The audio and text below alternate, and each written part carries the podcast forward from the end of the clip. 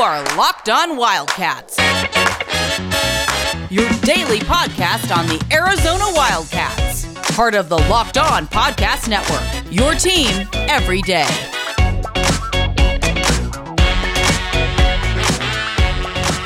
Happy Wednesday, Locked On Wildcat fans. This is your host, Mike Luke.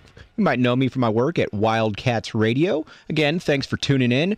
All right, yesterday we had a little bit of a reprieve from all of the gossip that has gone on with Arizona basketball, with the Arizona basketball coaching search, if you want to call it one. Sean Miller's interesting situation that he's in right now without a contract after next season.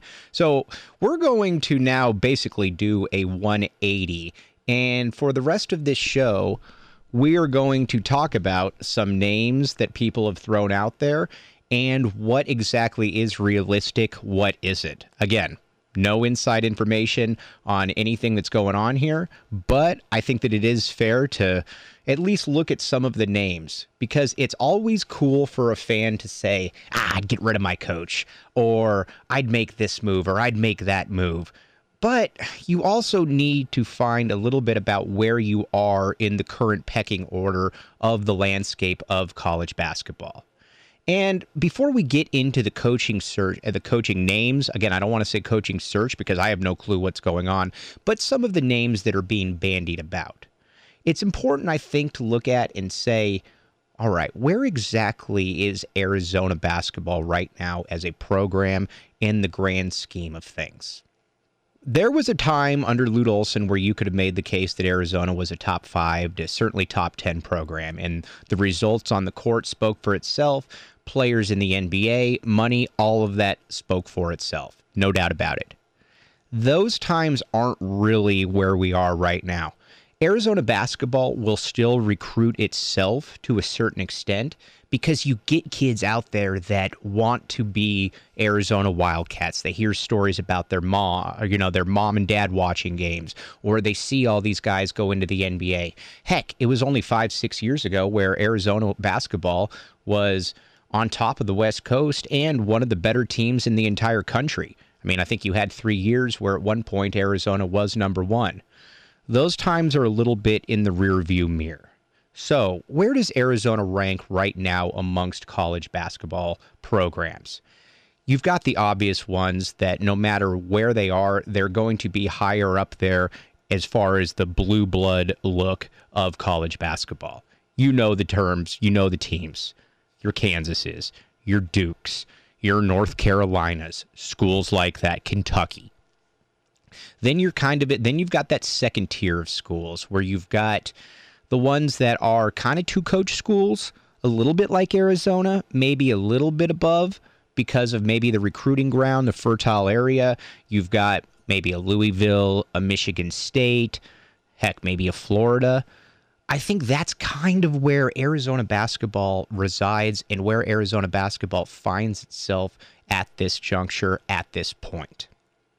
So, now the question is because at this point, you don't find a lot of people that are lukewarm on Sean Miller. They are either in or you're either out.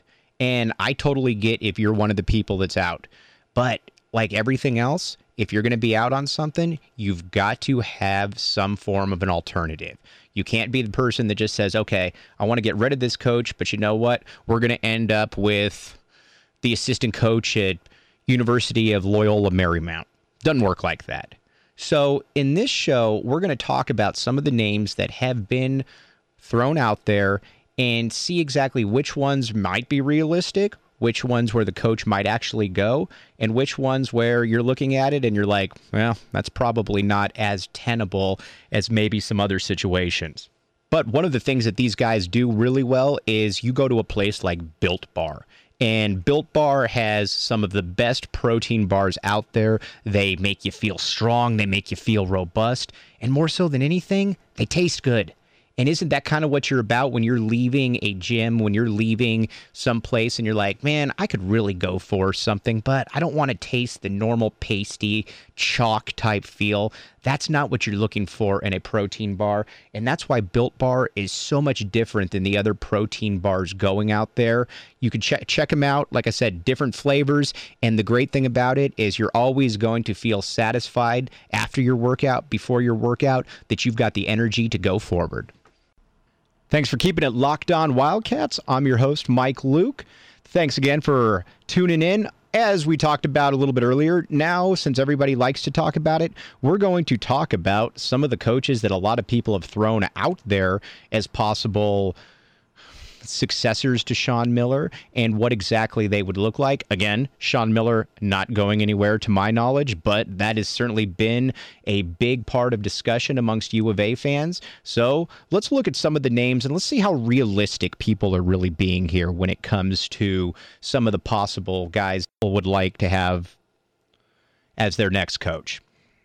Scott Drew. Scott Drew is one of the more known names of anybody out there at this point. And Scott Drew is for good reason. He has built Waco and Baylor Tex or Baylor basketball into a juggernaut, and he's done it in short order. He's done it in very short order. And that's a pretty impressive look because he has Baylor's not an easy place to win. Baylor's not an easy place to play at. Baylor is not an easy place to recruit. But he has been there now for over 15 years and while his his numbers are fairly affordable, 3.2 million dollar base salary, school like Arizona can afford that. The problem, though, is that we don't have any clue on what exactly his buyout would be because that stuff's private in this situation. So, yes, Scott Drew would sound really attractive to a lot of different people. That's for sure. But at the same time, what exactly do you think that a guy like Scott Drew is going to leave for? Is he going to leave for a school like Arizona? Or if he's going to not be a lifer at a school like Baylor, is he going to wait for a big time program because he's probably got that ability to be able to make that happen. Those are the questions you have to ask yourself. But from a monetary perspective, Scott Drew would make a little bit of sense, but you do have to ask yourself though, how realistic would it be for him to come here? Now, Scott Drew, probably realistic as far as a money aspect goes. And you certainly love his ability to be able to recruit a specific kind of guy. He doesn't bring in the five stars that we're all incredibly familiar with. He brings in different kinds of players. He brings in different kinds of guys that are kind of your your fringe five or your fringe four star kid, some JUCO recruits. It's a different way about going about things. But for all the people out there listening that really want to have four year guys, this is a guy that certainly has built a program in Waco and has built a program on that precipice. So that would make sense. And you got to kind of wonder too would a guy like Scott Drew be interested in going to a place where he could recruit a higher caliber of talent? I don't know that. You don't know that. Only Scott Drew knows that. Now, let's talk about somebody who financially is just not realistic, and that would be Chris Beard at Texas Tech. He makes five million annually. All right, that's a non-starter. First of all, you got to wonder too, how in the world does a guy like that at Texas Tech, how can they afford to pay their coach 5 million? But either way, they're able to pay their coach 5 million bucks. So, that is probably a little bit out of Arizona's range. But you know what is also really out of Arizona's range? A $15 million buyout. That ain't going to occur. That is just not going to occur under any situation. And so, while it might be cool to say, all right, we'd like to have Beard here, we'd like to be able to have him be our next coach, you also need to look at financially what is realistic and what is not realistic. And I'm telling you right now, that is not realistic. Another guy who is not realistic that Arizona fans, including yours truly, likes talking about Oregon coach Dana Altman. Now, on a season by season perspective, 3.3 million, not that bad. You could certainly make that work but you're dealing with a Nike school who is most likely not going to allow you to outbid them. And on top of that, he has an $18 million buyout. $18 million.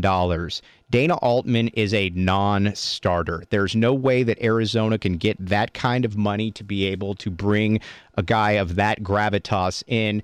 And honestly, is Phil Knight, Oregon, going to really allow that one to occur? So, no, that to me is not realistic from a financial perspective. Scott Drew, sure, he could be very interested in what Arizona has to offer. But guys like Beard, guys like Dana Altman, those are probably non starters. And again, this is why we talked a little bit about in the first segment that you got to be realistic. Arizona is a really good basketball program, and it's a great thing to have. But at the same time, you can get a good coach. Sean Miller's proven that, but you've got to be somewhat open minded about who you could get at this time if you are in the get rid of Sean Miller camp and you're in the get rid of Sean Miller camp right now. Those are those are two names that aren't really realistic. I threw out one guy in Scott Drew who at least from a financial perspective is probably somewhat realistic. On the other side, I'm going to throw a couple names at you too that from a financial perspective are realistic but I'm curious to see what Arizona fans would really think of these options and how it would go forth. You're listening to Locked On Wildcats. Josh Pastner is a favorite son of Tucson, Arizona, and honestly, there's no reason why he shouldn't be a favorite son. He came up, he did things the right way. The people in this city love Josh Pastner, and for good reason they should love Josh Pastner because he has done things by the book. He has been a good dude. He has seen Arizona rise to unprecedented levels and has been around for all of it. He had a little bit of friction at the end with Arizona, moved on, coached at Memphis under John Calipari, took over that job, and now he's at Georgia Tech. Now, Georgia Tech won, just won the ACC tournament tip of the cap to Josh right there. That's some really, really good stuff. But don't we kind of know what Josh Pastner is as a coach? He's he's a little bit above average, but if you're Arizona, don't you want a better than a little bit above average? I know I do. I know my expectations are higher than that. Josh Pastner seems to be a really good fit at a school like a Georgia Tech. I think that Arizona can aim much higher than that because Arizona's a better job. And again, this is not to uh, diss Josh Pastner at all. From a financial perspective, you could easily bring in Pastner, and I think the people would be totally okay with that from a financial perspective. But again, if you're going to get rid of a guy like Sean Miller, who's won a lot of games, Josh Pastner, I don't know, is the one that's really going to wet people's palate enough to be able to get to that next point. Now, again, maybe I'm wrong. Maybe Josh Pastner can take over. Maybe Josh Pastner could be that guy. But I just don't see it for a school like Arizona. I think that you need to be able to get an established coach in here and a guy who people can look at immediately and say, man, you know what? We can win with him and we can win at the highest level. Josh Pastner just doesn't check off those boxes to me. Again, love what he's doing at Georgia Tech really cool to see. But I, it's not even so much that I don't think he's ready for it. I just don't think that he's quite good enough. You've got some other coaches like Damon Stoudamire out there who's done a nice job at Pacific. This year was a little bit of a struggle, but that is, uh, I don't think he's ready for this quite yet. Steve Kerr's not coming here. Luke Walton would not be a good fit because he just doesn't, I don't think, would embrace the day to day grind that comes with that. But one guy that is sneaky on all of this is a guy that I've been a big fan of for quite a while, and that's Lon Kruger. Lon Kruger now is at Oklahoma. He is on the older side, almost 70, but he has won pretty much wherever he's gone. He's been to mul- multiple Final Fours, went, went to one at Florida, went to one at Oklahoma he essentially has taken over football schools and made them at least somewhat competitive in basketball. That's obviously not an issue that Arizona has right now, but who knows? Knock on wood, we'd like to see if Jedd Fisch can make that happen. But Lon Kruger is also incredibly affordable. Lon Kruger has a 3.4 million dollar annual salary and a 3 million buyout. Those are definitely on the plateaus that Arizona can work with. Those are 100% what you're okay with if you're the University of Arizona navigating that aspect. Now, Lon Kruger is on the older side, but I've always felt that that's a little bit of an overrated issue because honestly, yes, if people get older, but as long as you haven't lost your cognitive abilities, I'm totally okay with hiring an older coach. If you watch Lon Kruger or you watch Oklahoma, I don't come away thinking that, man, that's a guy who is got two years and then he's pretty much hanging on. We've seen coaches at the end kind of hang on. Lute Olson was a guy that you could tell in the last few years was really struggling and it was really hard to see. I watch Lon Kruger right now, and he just doesn't appear to be the age that he is. He looks like everything right now is fitting well for him. Now, again, does he want to move again? The history would say yes, because he has been to basically every Power Five school in the country and has won there, but obviously kidding to a certain extent. But he's shown that he can win at some fairly nondescript places. Arizona would certainly be the best school that he would have ever coached at. And who knows, maybe he could go in there and he could make Arizona back into what it was. Lon Kruger to me is the sneaky option in all of this. Again, a lot of people aren't going to be cool with it because he's a little bit older, and I totally understand that aspect of the game. But again, I'm not going to be here, sit here, and say that that's that should be a no go because honestly, I'm going to go on what I see in person or in person, i.e., on TV. And I see a guy in Lon Kruger who is incredibly well adapted at what he's doing. And I think that he could win at Arizona, and I think he could win very quickly. Now, again, the top the purpose of this show was to not tell anybody that Sean Miller's leaving, but you know, that's obviously been a lot of the talk out there in the city that Sean Miller uh, could be on the hot seat. Who knows? Nobody knows. But it is weird, as Jeff Goodman put out, that there hasn't been anything signed to this point. And, you know, that certainly is going to raise some eyebrows. And that's part of why we're having this conversation. Again, if this Arizona roster is good and intact next year, I expect them to be able to compete at a pretty high level. But we also don't know what the roster is going to look like. And we also don't know what exactly is on President Robbins' mind at this stage.